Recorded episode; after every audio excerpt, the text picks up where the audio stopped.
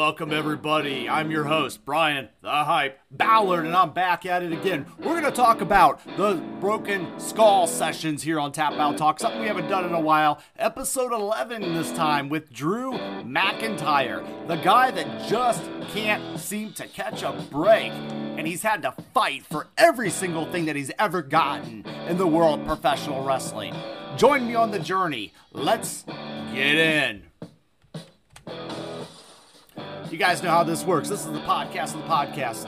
This is kind of gives you the highlights and the delights of what's going on. And we start with an opening of Stone Cold welcoming McIntyre and noting that he had not seen McIntyre in a very long time and mentioned to Drew that the last time he saw Austin was many, many, many years ago in Los Angeles when he was pretty much new to the WWE and then he'd hmm. gone up to Austin to say hello and introduced himself. Drew gave the impression that it was not a meeting of equals overall as they kind of first met. But the rookie did pay some homages to the top guy. So they kind of go back and forth. They got their beverages. They're talking a little bit about it. It was just a nice little subtle opening, as they always do. Next, we get into the championships. And we can talk about all six championship wins that Drew McIntyre had.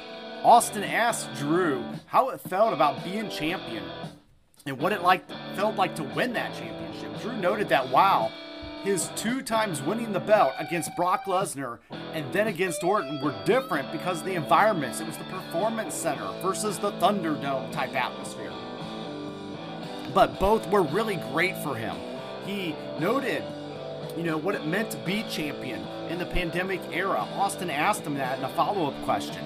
Drew's response was that you'd expect that he had a long journey of highs and lows, but that he finally got the championship and what it really means a lot to him, and that's the number one title, the one that's held by Buddy Rogers, Austin himself, Bret Hart, etc. He came across that he really felt this way in the interview, and then he knew that the wrestling and the history of the business, and he actually knew all that knowledge. Austin even brought up that, uh, you know, it's a work, but it's also a shoot, and Drew did agree in that. They briefly discussed on social media the Drew Q&A, um, which Drew said he uses to let fans learn more about him and kind of get on the inside track a little bit. He sees him um, as more than a just tall, angry Scottishman. It was kind of a nice little exchange between the two. And then we get a clip of them showing where he um, spoke with Matthew McConaughey. We get a little bit of a clip of that in that one. From there, we get the uh, Drew makes the point to mention that he's a fan first and he loves wrestling second, and I gotta agree with that. I feel like anytime we get talent that is a fan at heart and they were fans as kids, there's you know an ingrained substance inside them that makes them a fan in their heart that to point where they actually go and they love what they're doing even when the job's tough. So, coming out of that last clip from the last segment, Austin turns to Drew, who was the longtime wrestling fan, and he shows a picture of Drew as a kid standing next to the almighty Yokozuna, as you guys can see here. It's pretty cool memories overall, and it's just kind of cool to think about these guys being in the same places that you and I were. So it's kind of nice and very relatable moment.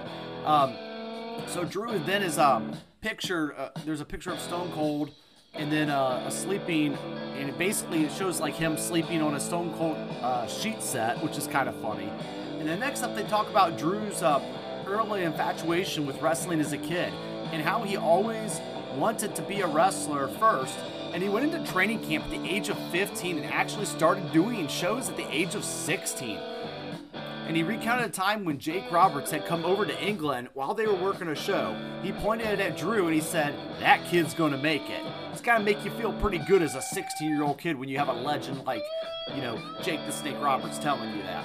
They then discussed Drew's friendship with Drew, uh, with uh, Sheamus, and how Sheamus really helped him when he was in physically uh, training and ultimately it was the key to getting into the WWE to begin with. He told the story of how their first tryout together in Manchester, England went really well, but John Laurinaitis wasn't there, so he nor Sheamus got signed to the WWE, and they would have to come back six months later and try again. And at that time, Laurinaitis actually asked to speak with him, and Drew recounted how Laurinaitis said, "Kid, I am thinking about signing you." And Drew said, and he responded with, I'm thinking about going to let you. So again, Austin kind of started laughing at that moment, which I just love because you know you always get these breakout stories on this podcast about how you get into the business or how they've gotten into the business. So it was a really great exchange between the two, and it's really cool to see these guys at a young age, as you see, kind of roaming the world and trying to live and fight their dream. So it was really kind of cool to see that. Next, we got the early WWE years. We talk about, if you guys remember, it was Vince McMahon that actually promoted Drew McIntyre as the next biggest thing, right? The next guaranteed champion. And we actually, you know, found out years later that would come true, but not in the same format that we thought. So next up, Drew discussed the initial time on WWE and how he was put onto a SmackDown only a week after coming to the training center, and, it, and how it was uh, really just too soon for him, and he didn't know what he was getting into at that time. Then they discussed how he was quickly sent to uh, Florida Championship Wrestling for more training. And Drew said that he was really glad that it happened because he needed that little bit of seasoning on the sizzle of the steak. So at this point, their conversation moved to when Vince McMahon introduced Drew on the SmackDown. It was 2009 and showed a clip of Vince's introduction. Austin asked Drew what he, his feelings were, and Vince introduced him. Um, and he put a lot of pressure on him in saying that he was going to be the world heavyweight champion. Basically, this is when Vince made him the chosen one. Austin then next showed a clip of Drew backstage with Vince and company in a promo class where he actually made Vince flinch when he pretended to throw a bottle of water at him. Austin loved it, saying it shows some balls to the man. The fact that he uh, threw, uh, pretended to throw a bottle of water at Vince and actually made him flinch. So that was a great exchange and story. They spent the next couple minutes talking about this and about how Vince is good at seeing things in people, even if it takes a while to shape up. I think about this a lot. I think about how, you know, Vince back in the day, he, had the vision of The Undertaker, right? And he found Mark Calaway, who took the character that could have easily failed in a gimmicky WWE and made it work. So, you know, kind of takes somebody to promote it and somebody to play that part really well. And I think, you know, that's kind of the thing. He tries to find out what is going to be the right thing for this guy. They get into the Mania mismatch. So at this point in the conversation, we move forward a little in the discussion and downward um, turn of Drew's career in the WWE around WrestleMania 26, it was, uh, where it's possible that Drew would face The Undertaker of all people for the title, which actually ended up being a great match between The Undertaker and Shawn Michaels, as you guys know. That was actually supposed to be Drew McIntyre versus The Undertaker. Very interesting. Um, Drew noted that part of the turn down, or the downturn of that, was because his mother was getting sick with cancer for the first time, unfortunately. And it hit him really hard, and he started slacking and acting out and drinking, etc. And Drew noted that he had a real struggle there, and in that he didn't tell the company about his struggle. When speaking about The Undertaker, Drew said that The Undertaker was his mentor and that he would always talk to him, guide him, like that locker room leader we know that he is. And he asked him questions, and he remembers that The Undertaker said to him, Stop playing the wrestler and be the wrestler.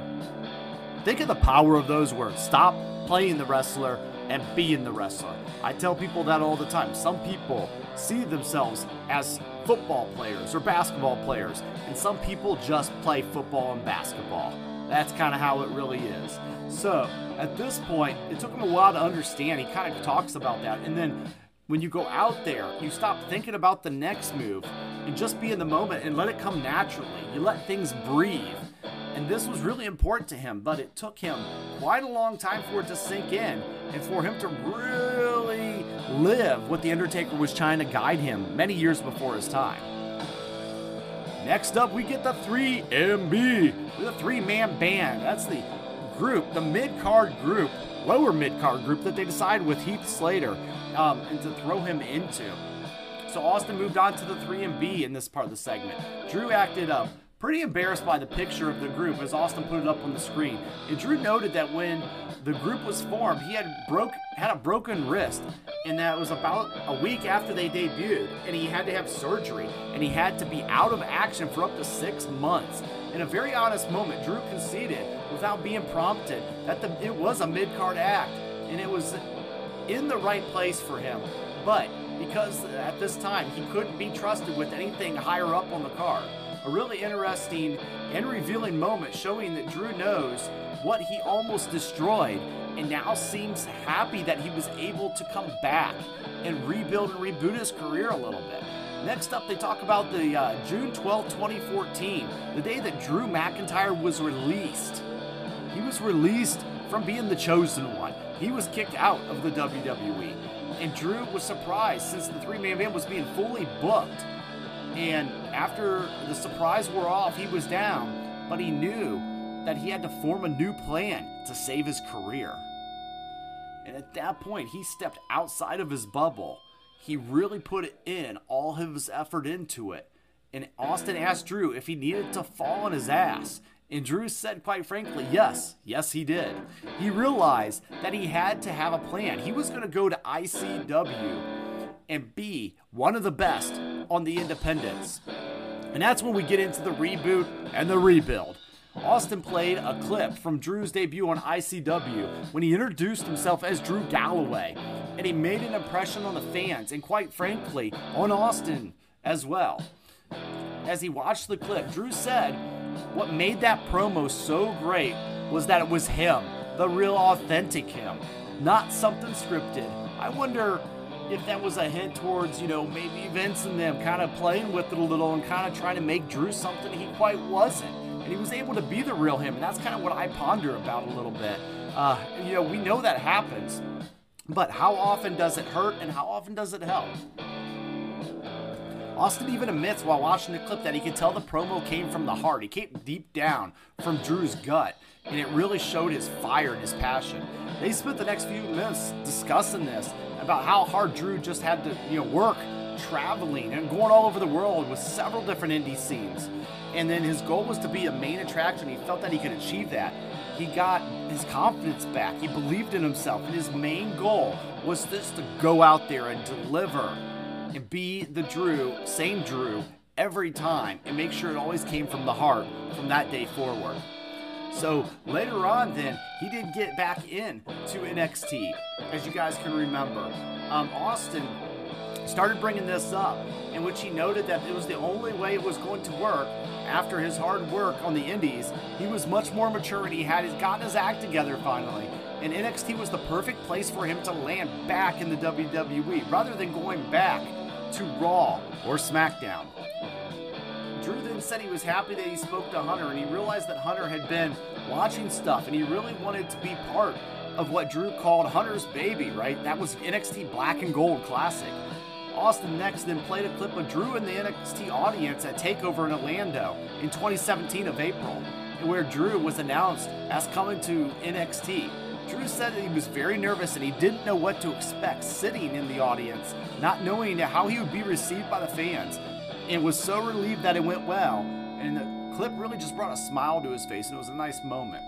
Then they then played a clip of Drew uh, beating Bobby Roode for the NXT Championship, and the conversation moved into the invention of the Claymore move. The story went on to how the move started in three man band actually, and then would uh, wear really he would wear like these really tight leather pants, and then when he went for a kick, he was worried about the pants splitting and creating an basically an overall incident with the crowd. So, because he didn't have any underwear on under there.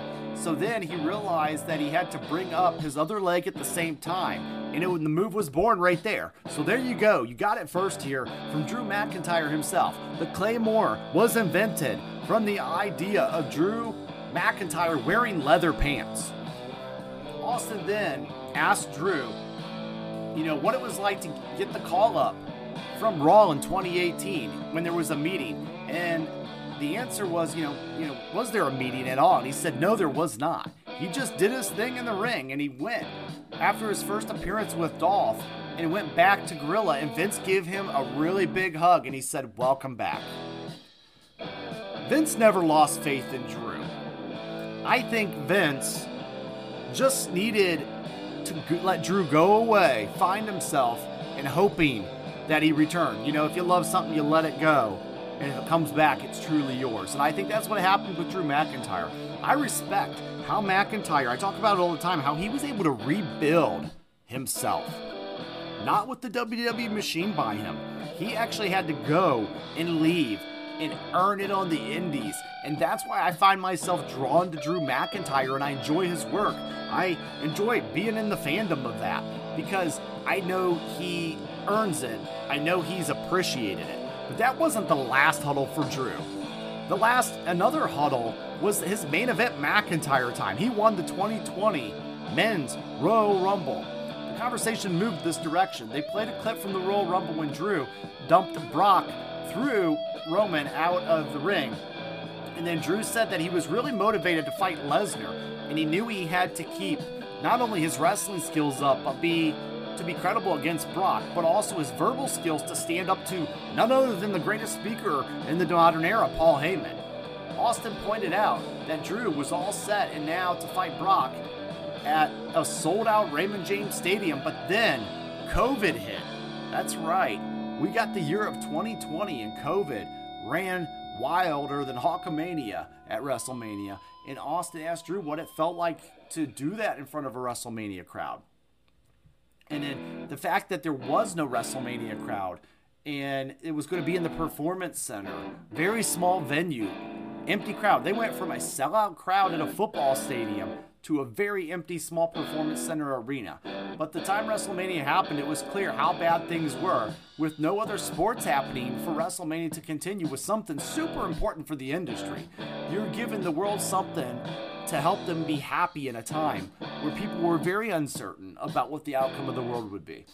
Drew said it was very strange, but once his music hit, he went out and Brock came out, and both of them were in a moment while they discussed the match, it played on the screen. Drew said how it was crazy how it could have been if there were fans there or not. Drew said that while it was not screaming fans, he said everyone will remember WrestleMania when the world stood still.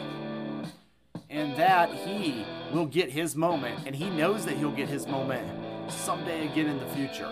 It was quite the moment. You can see Drew watching the screen, um, seeing you know, in his eyes, and it was a real moment. It was pretty cool.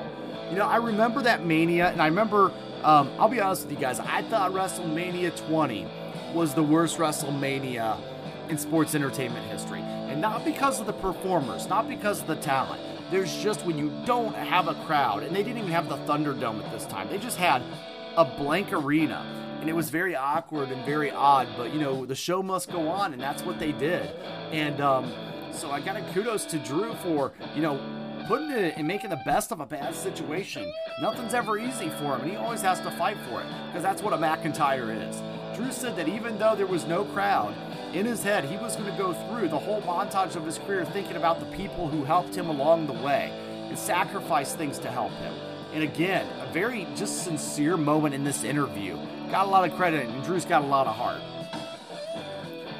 Next, we get to talk the tale of the tape. Both at six foot five, over 250 pounds each. We've got Randy Orton and Drew McIntyre. So the interview moved over to the Orton feud. Drew always wanted to feud with Randy, and he felt that the feud really cemented him. Randy was the Joker to Drew's Batman. In a great way, it was a great way just to put it, right? As far as like his best rivalry that he's had. They went through this feud, and Drew really credited Randy with being a great help to him and really made the feud just pop overall. And in an interesting moment, Drew noted that during the COVID area, he was really one to break the fourth wall and talk to the camera while others were still playing imagine to the imaginary people that just weren't there. He said it's a different time and different things needed to be tried to bring entertainment to the people watching and not just into the crowd. And I thought this was just really cool. And he acknowledged that he was doing things that everybody, you know, said was great, and that he really did on, this on his own, right? He didn't wasn't told to do this. He went against his normal training to reinvent himself for a different time of need. So again, another kudos to Drew on this one. So um, spontaneity of that did work, and you know what? It worked out pretty decently. We then get into a segment about promos. Austin began talking about promos and how they're important. Um, they and they are, and how Drew is really good at doing a promo, and that makes his statement, but also builds up the opponent. At the end of the section, Austin came right out and says that he feels right now Drew is the best promo man in the WWE. Drew seems a bit embarrassed by the praise, but was very humbled and he thanked Austin for saying that. Another really solid moment again in the interview. Austin asked Drew whether he felt better holding the title or not. And Drew said, while it's usually better t- uh, for a babyface to be chasing the title, he feels that being uh, it's better holding the title, and the show is better with him as champion rather than him chasing. Austin agreed very to a very strong point. Then we get Drew versus Roman. Of the tape. Six foot three, six foot five, 265 pounds each. The spear versus the Claymore. So we get a discussion of that in Survivor Series. They didn't talk into the specifics about the match on this one, but it was champion versus champion. Drew totally put Roman over, saying he was very helpful backstage to him. And they both work to make the other better. He noted that he was really excited about continuing to work with Roman and that he is um, as much of an alpha as Roman is, and that they are both at the top of their game. While Drew didn't say anything, you know, specific, the conversation definitely gave hints that he and Roman are going to come face to face, maybe again in the future. Who knows? Not, uh, not anytime soon, but soon enough. If I had to predict, you know, I could see another bout between these two again because I do think they had a good chemistry between each other. And then we get the Boneyard in the final one of the final segments here. Austin made a point to compliment Drew on how he works as a big, strong baby face. Drew remembers there was a time where it was very important to sell and show some weakness. Austin asked him who his biggest influences were, and while he didn't name anybody specifically, he said that it takes um, what he takes in what people say and he applies it to his own methods. I've always liked doing it in my career as well. I feel like it's the sampler platter. You take a little bit of advice here, you take a little bit there, but you got to make it into something your own that you're going to enjoy and you're going to eat up. So, but you can take bits from others. I would like um, to hear him say who his biggest influence was on this one because I was kind of curious. But, you know, I think there's just a lot of people along the way to help him, and Drew recognizes that. One fun fact that came out of this interview was that Drew's sword that he carries to the ring um, was actually a gift from Hunter and Stephanie. So it's actually Vince. It's actually Vince's gift, or Vince's sword that was a gifted from Hunter and Stephanie. So that's kind of funny that Drew is carrying around the McMahon family heirloom. Um, basically, then he's asked um, Drew's asked uh, what Drew's biggest hope for the future is fans.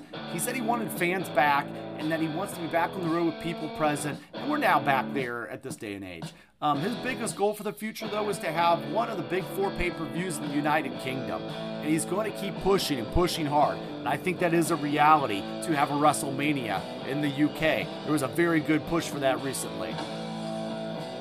And finally, overall, you know, it's a really good interview. My final thoughts Drew came across real, genuine, likable.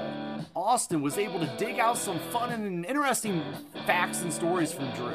And Drew, you know, I also appreciated that neither man avoided um, negatives in Drew's career. I like that they talked about that because it helps build the character and makes us as fans have a connection. But it did um, concentrate on the positive, especially his current run at the top of the card. Best moment was when Drew discussed his inner thoughts and feelings about his WrestleMania win over Brock Lesnar earlier in the year. So, overall, really good show. It was about an hour and 40 minutes, and it's a very watchable interview. If you don't have that much time in a single sitting, it's an easy interview to watch part of and then just come back to. That's kind of my analysis. You can watch this in a few different parts. But I'd say definitely watch if you're a Drew McIntyre fan or simply a, just a fan of wrestling. And that's my overall results and thoughts. And I just want to say thank you guys for everything you do for me. Thanks for watching. Like, share, subscribe. Check us out over at thefansofprowrestling.com. And it's not goodbye, it's game over.